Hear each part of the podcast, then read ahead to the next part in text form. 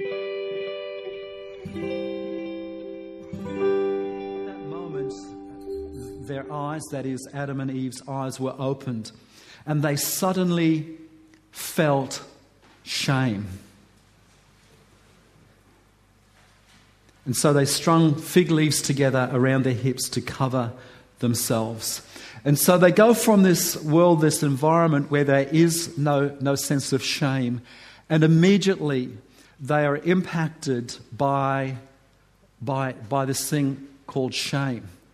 And I find it fascinating that that is, um, that is what the Scripture identifies. It, it doesn't so much talk about sin, but what it does talk about is shame. And um, I think if we were to think this through, um, it's an indication that the universal condition of humanity, or the place that each one of us, we have a shared story and we have a shared struggle. And that shared story and that shared struggle is a one of we're all impacted by this thing of shame.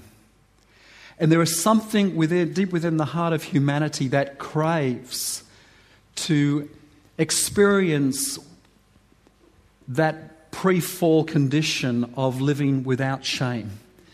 It was interesting, I talked to Louise um, after her message, and I said it was so interesting when you started to talk, because I remember one of the one of the the drives, one of the key drives in terms of um, me um, uh, engaging with God and, and surrendering my life to Christ, was this thing of wanting to experience innocence.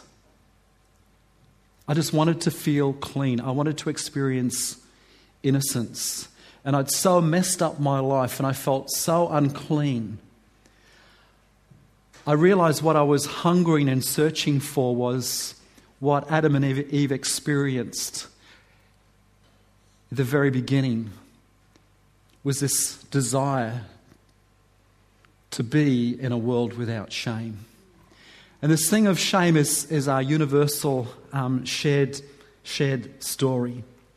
Um, Louise talked about the difference between guilt and shame. Uh, guilt is uh, this sense of, I've done wrong. It's behaviourally based. I have done wrong.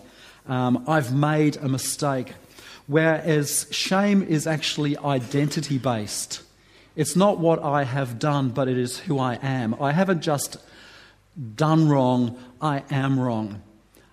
I haven't just made a mistake, I am a mistake. And at the end of the day, what, what shame is, is, is this sense of I am not enough. I am, I, I am somehow inadequate. I'm not cool enough, I'm not educated enough, I'm not good enough, I'm not pretty enough, I'm not wealthy enough, whatever whatever it is. But this living with this sense of, of lack. And it's a core belief that who I am is defective and, and damaged. And attached to uh, shame is there is a fear of letting others see who we really are, seeing us in that naked state, um, feeling that if other, those around us saw what we were really like, that we would, as a result of the exposure of who we are on the inside, would cause others to, to reject us. And so uh, this thing of shame, this sense of shame has, um, has varying degrees of intensity. Um, from people who would struggle with uh, chronic shame, so they live in this perpetual, um, incredibly, incredibly debilitating uh, state of I'm not good enough, I'm, I am a mistake, um, I am a failure, to um, the other end of the, the scale where uh, I guess there is a mild sense of shame, and everything in between. However, let me just say that shame is innate. It's part of the human condition. I did some, um, some study during the week, and I discovered that babies struggle with shame. And they've been able to uh, uh, do do tests and uh, and um, and formulate some research projects where they discovered that actually children aren't born you're kind of innocent or without a sense of shame. That they actually, as as as young toddlers, um, struggle with this this thing of, of shame. It's an innate part of our, our, our, our human nature. And while while shame is innate, it can be um, um, a sense of shame can be affected or increased by certain things, which is what Louise touched on last week. Our own behaviour can add to or uh, increase our sense of shame, or if we are the the um, the victims of of abuse or neglect, that can build or increase our sense of shame.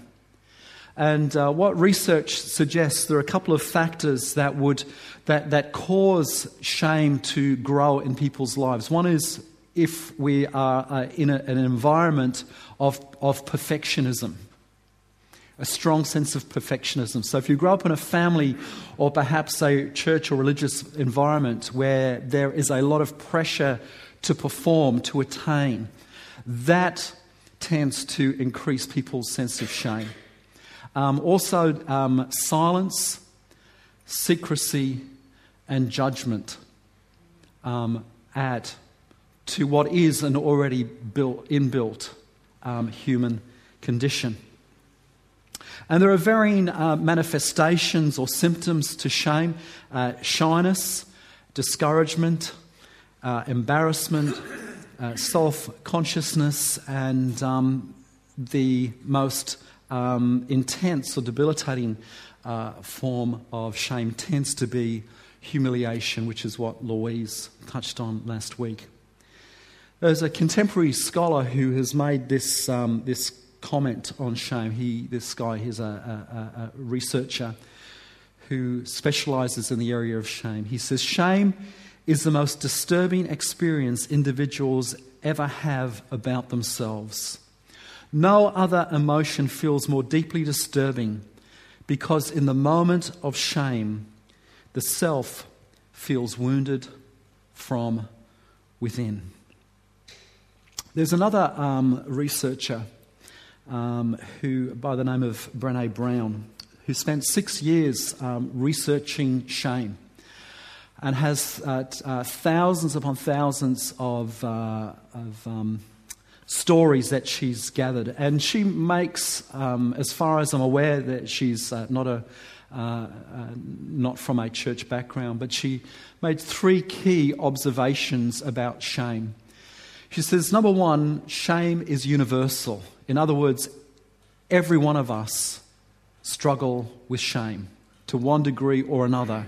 And if we don't, um, or those who, who don't have a, a any sense of shame are, um, are sociopathic. Um, socio, um, no, no, no, don't disassociate. Um, there's little conscience or no conscience, that, so there's no empathy um, towards uh, towards others. And so, as a result of that, um, uh, can behave in ways that are that are detrimental to themselves and, and, and, and to others. So, shame is universal. She also said that um, one of the roots behind shame, and I just find this so fascinating, it's it is a fear of disconnection, and um, she says that relationship, uh, relationship, or connection is what it means to be human. It's such a such an it's it's what it's what life is about. Is we were built and desi- designed for relationship with others and con- uh, connection with others. And what shame is, she said, through her six years of study and research, she said, is this fear of disconnection. And and she says shame is the is the feeling or the fear that there is something about me that if other people knew about it or saw.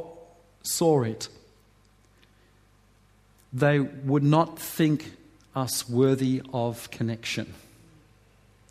And then the third thing that she says in terms of, uh, of, of shame is that feelings of shame are connected to the sense of worthiness or unworthiness that we have. And um, worthiness, she describes or defines as a strong sense of love and belonging. So if we have a, a strong sense of worthiness, or if we have a, a healthy sense of worthiness, we have a strong sense of love and belonging.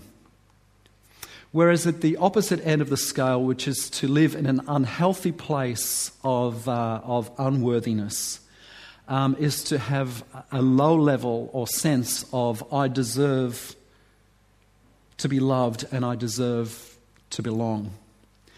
And she says the only variable between the worthy and the unworthy, those that live with a strong sense of love and belonging, and those that live in this with, with a perpetual sense of unworthiness. She says the only variable between the two is this: the belief that they are worthy of love and belonging. The thing that separates the worthy and the unworthy, those that live Uh, with strong sense of shame and those that live with low levels of shame, is their belief that they are worthy of love and belonging. And I, I, I feel that those three things that she draws out so echo and reaffirm what the scripture has to say. That shame is humanity's universal common condition. That um, it is a fear of disconnection, a fear of broken of broken relationship. And you go into Genesis uh, chapter two, and that was the drive behind uh, uh, Adam and Eve. What the as they are struck with shame, what do they do? They they hide in fear of what God may think. And thirdly, this this thing of worthiness, which is connected to our, our, our need for love and belonging. They're so tied to um, tied to to God's word. And um, as I was pondering on Louisa's message last week and how um, she un- unpacked scripture for us and, and showed us that the antidote to um, to shame is the gift of righteousness that comes to us through Christ. That Christ died in a place of nakedness in order that we could receive from him the gift of righteousness, the robe of righteousness that would cover us in our shame, in our, in our, in our, in our shame, and give us a sense of, of dignity. Now, I pondered on that whole thing, and I thought, if shame is the universal and fundamental human condition, if that's really the root of our problems, then it seems to me that the central story of the Bible must be how God has acted in Christ in order to address shame and remove shame from our lives. If it's the big issue of humanity, then surely the, the story of God is this. And the aim of God and the goal of God is, how can I alleviate the burden of shame which impinges upon humanity and stops them from relating with one another, but more importantly, from relating from relating with me? Because God, at the core of his being, is essentially a relational God. And Um,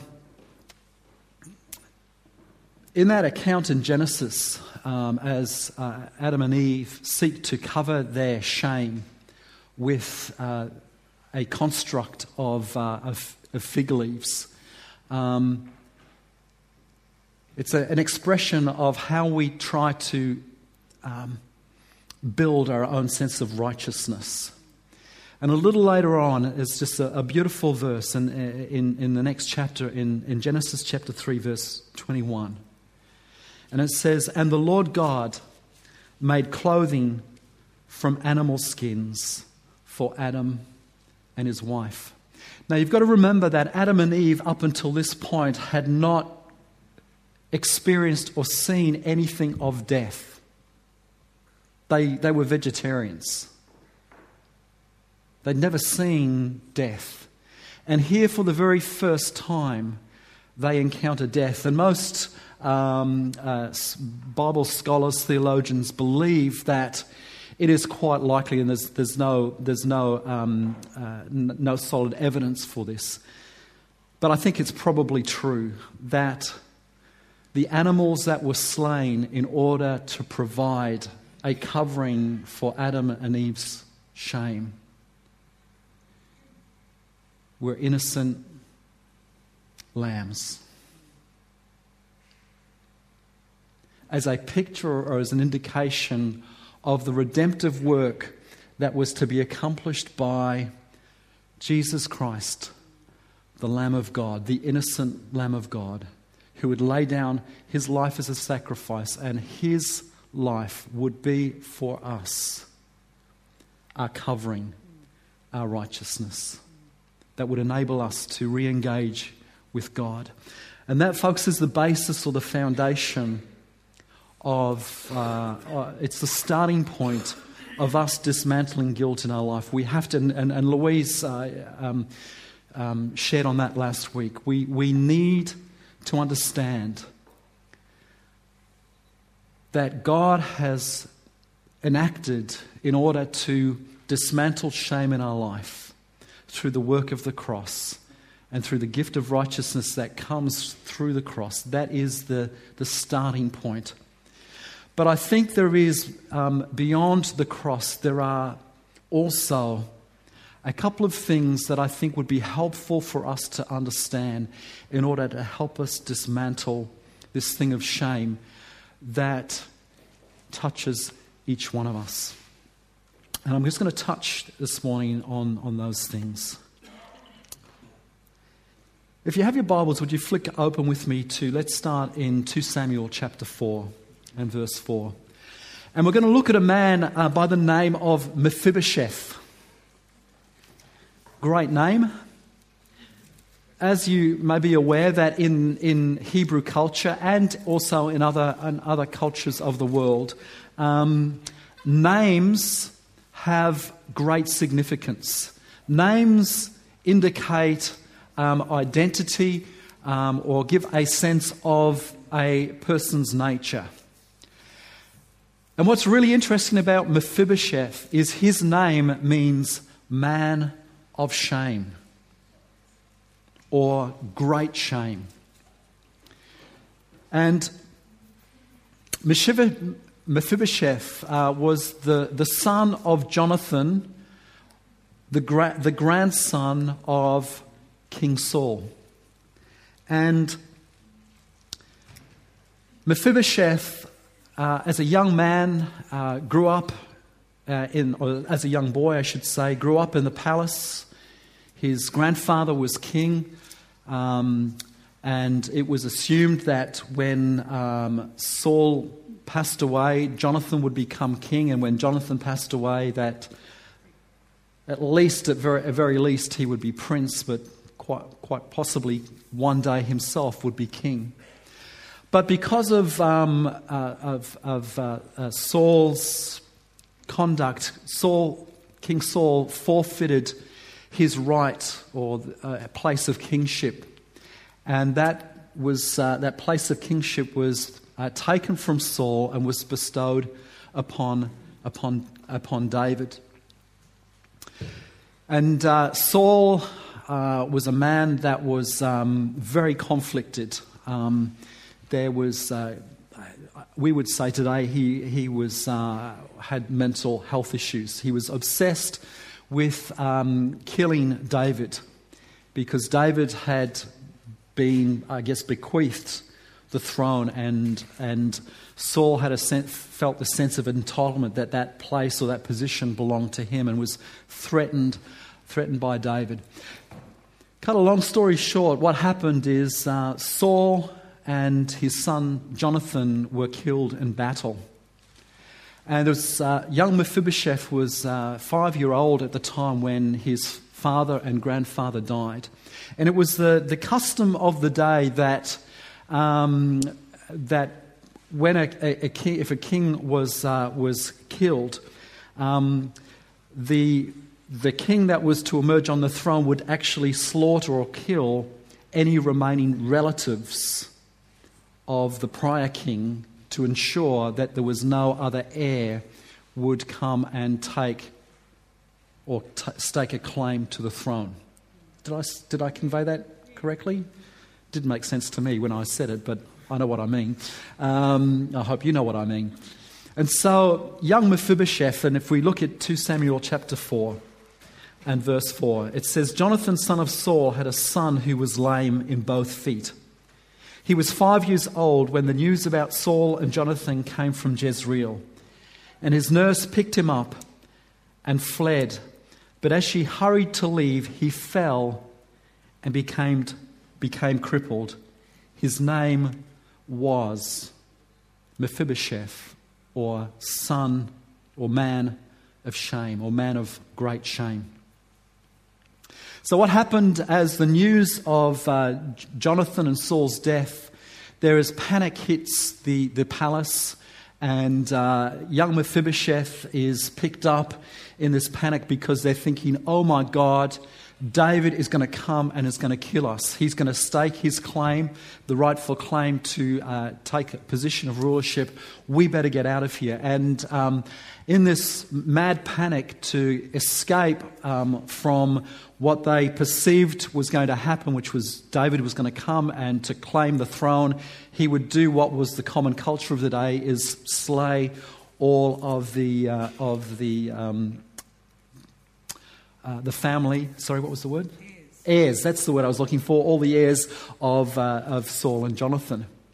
And as that is taking place, um, young Mephibosheth, this young boy, is picked up by the nurse. The nurse trips and falls and somehow ends up uh, crippled or lame in both legs.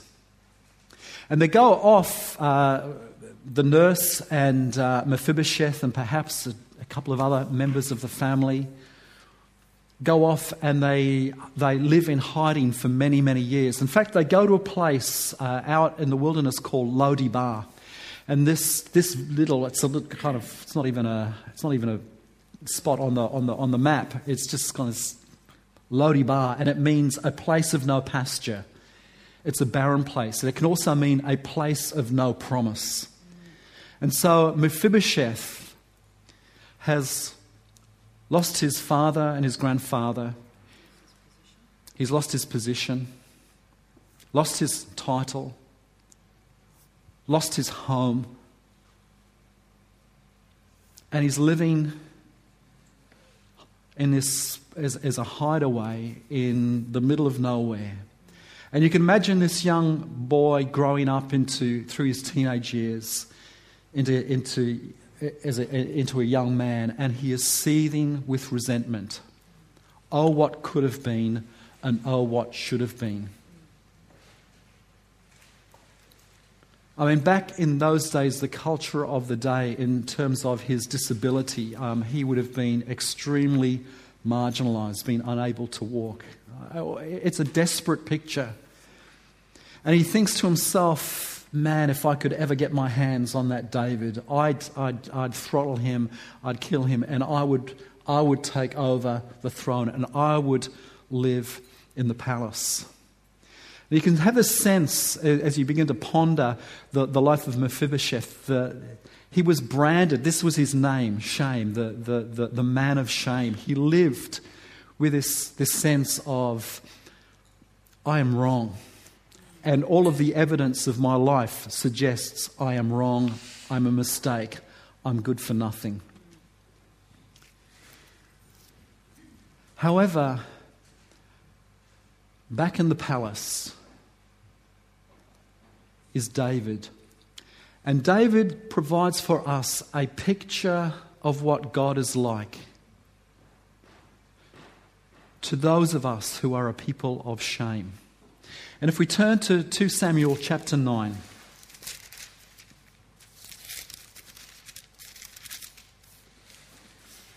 And verse one, and we're just going to read through till the end of the chapter. David, remember, is a picture of God. David asked, "Is there anyone still left of the house of Saul to whom I can show kindness for Jonathan's sake?" In a few weeks' time, we're going to start a series on the life of Abraham, and we're going to look into, we'll come back to this story in a few weeks' time because there's, there's so much richness and depth in here, but we won't go there yet. Now, there was a servant of Saul's household named Ziba, and they called him to appear before David, and the king said to him, "Are you Ziba?" "Your servant," he replied.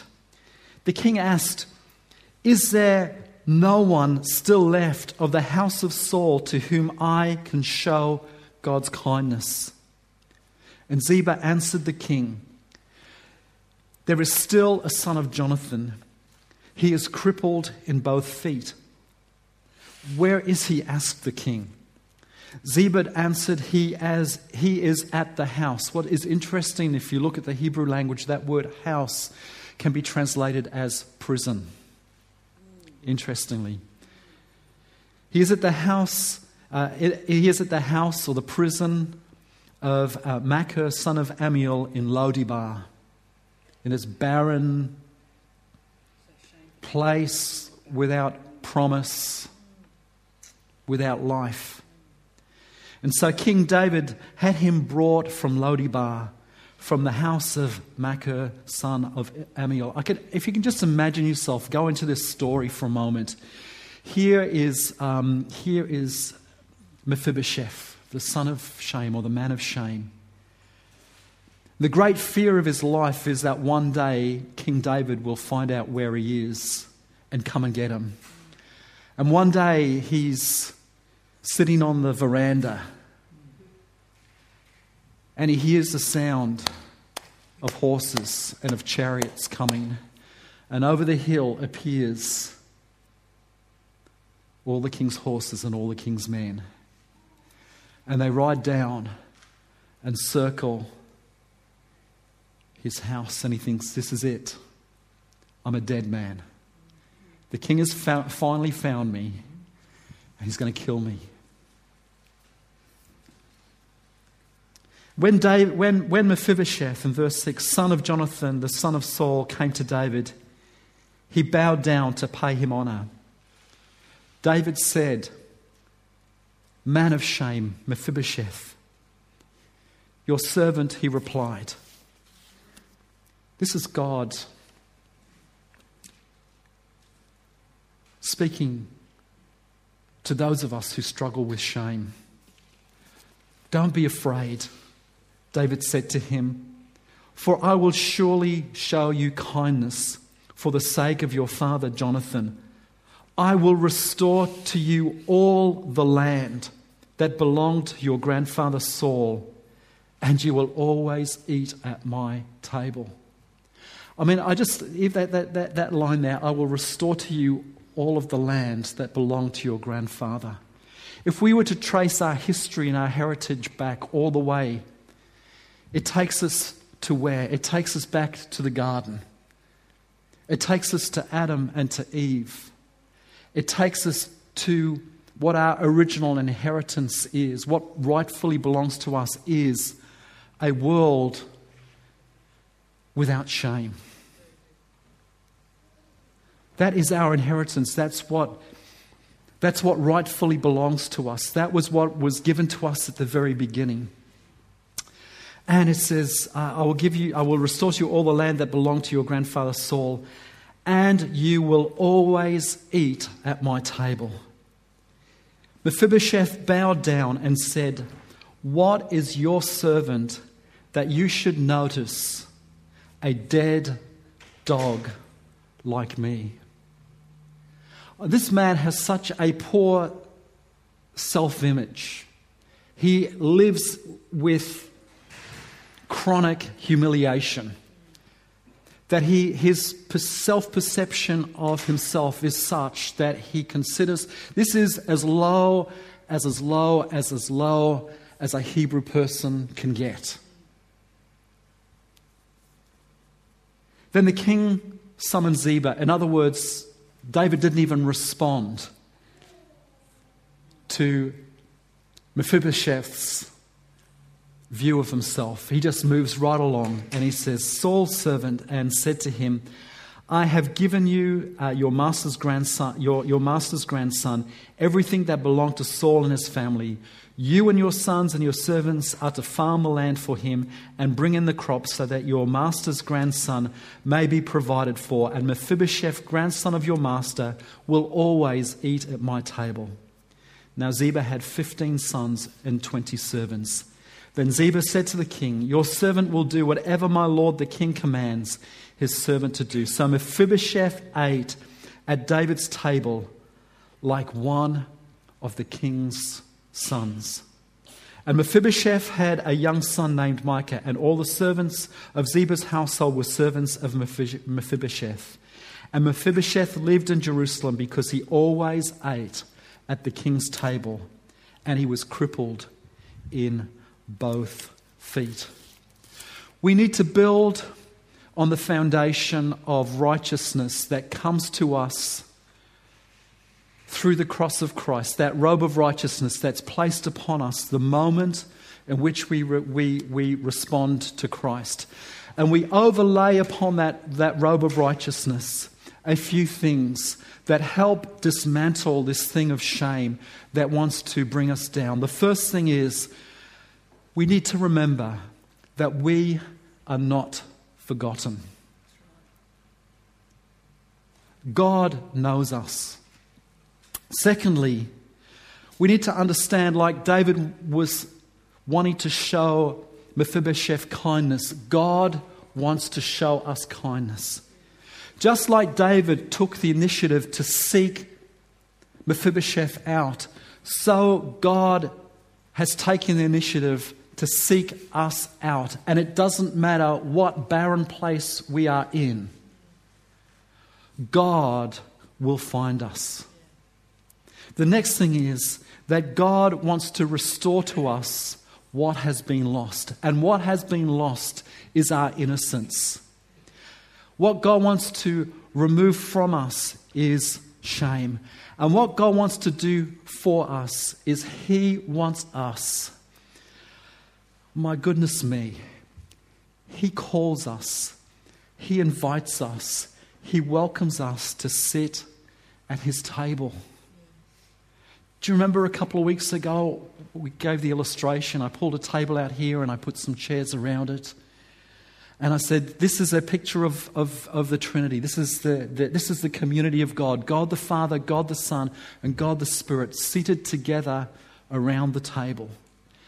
And the message of the gospel is that we are invited to come and sit at the King's table.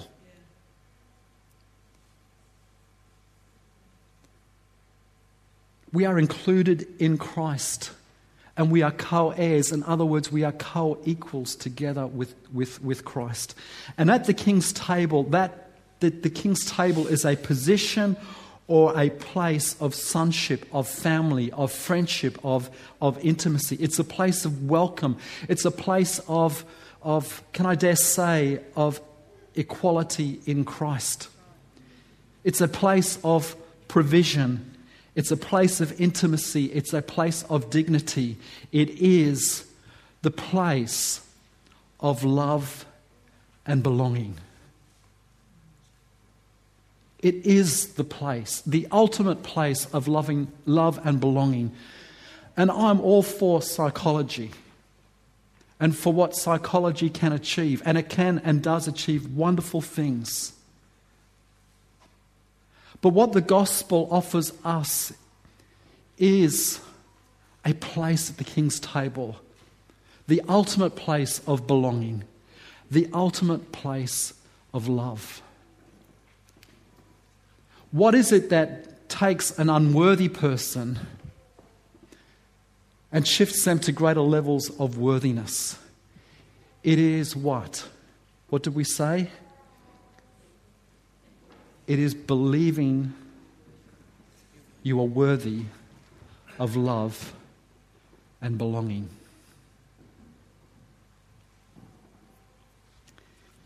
It's interesting that Mephibosheth's story begins in Second Samuel chapter four, verse four, and ends in Second Samuel chapter nine, verse thirteen, mentioning that Mephibosheth was lame in both feet.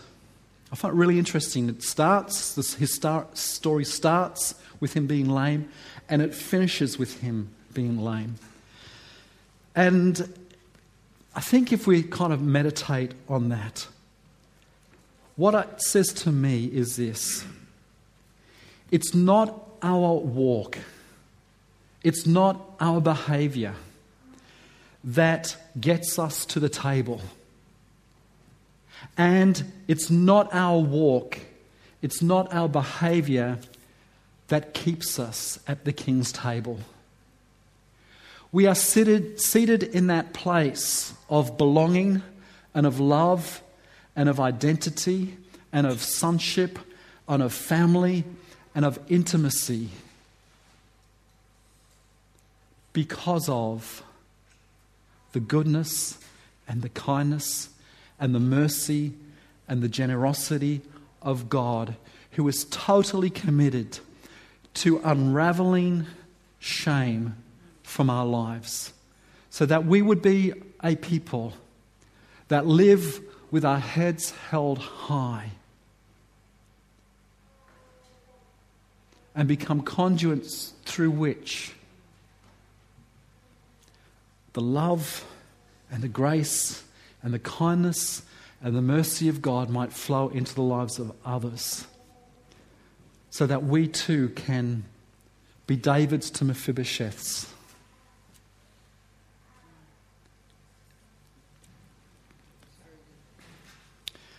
And our goal, you know, if we want to experience family, if we want to experience relationship, relational connection,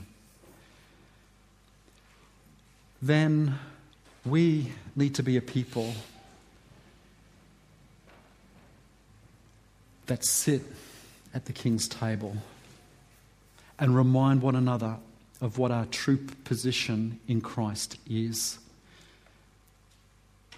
Remember, it's not our walk that gets us to the table, and it's not our walk that keeps us at the table.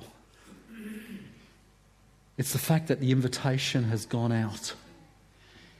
It's at the King's invitation that we're welcome. And my goodness me, if we can live in the reality of that, if we can encourage one another in that, if we can remind one another of that, if we can go out into this world and tell the story, how awesome would that be? Let's pray.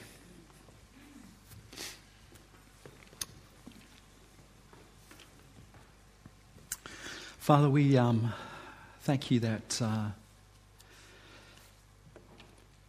Each of us in our own way are little Mephibosheths. Um,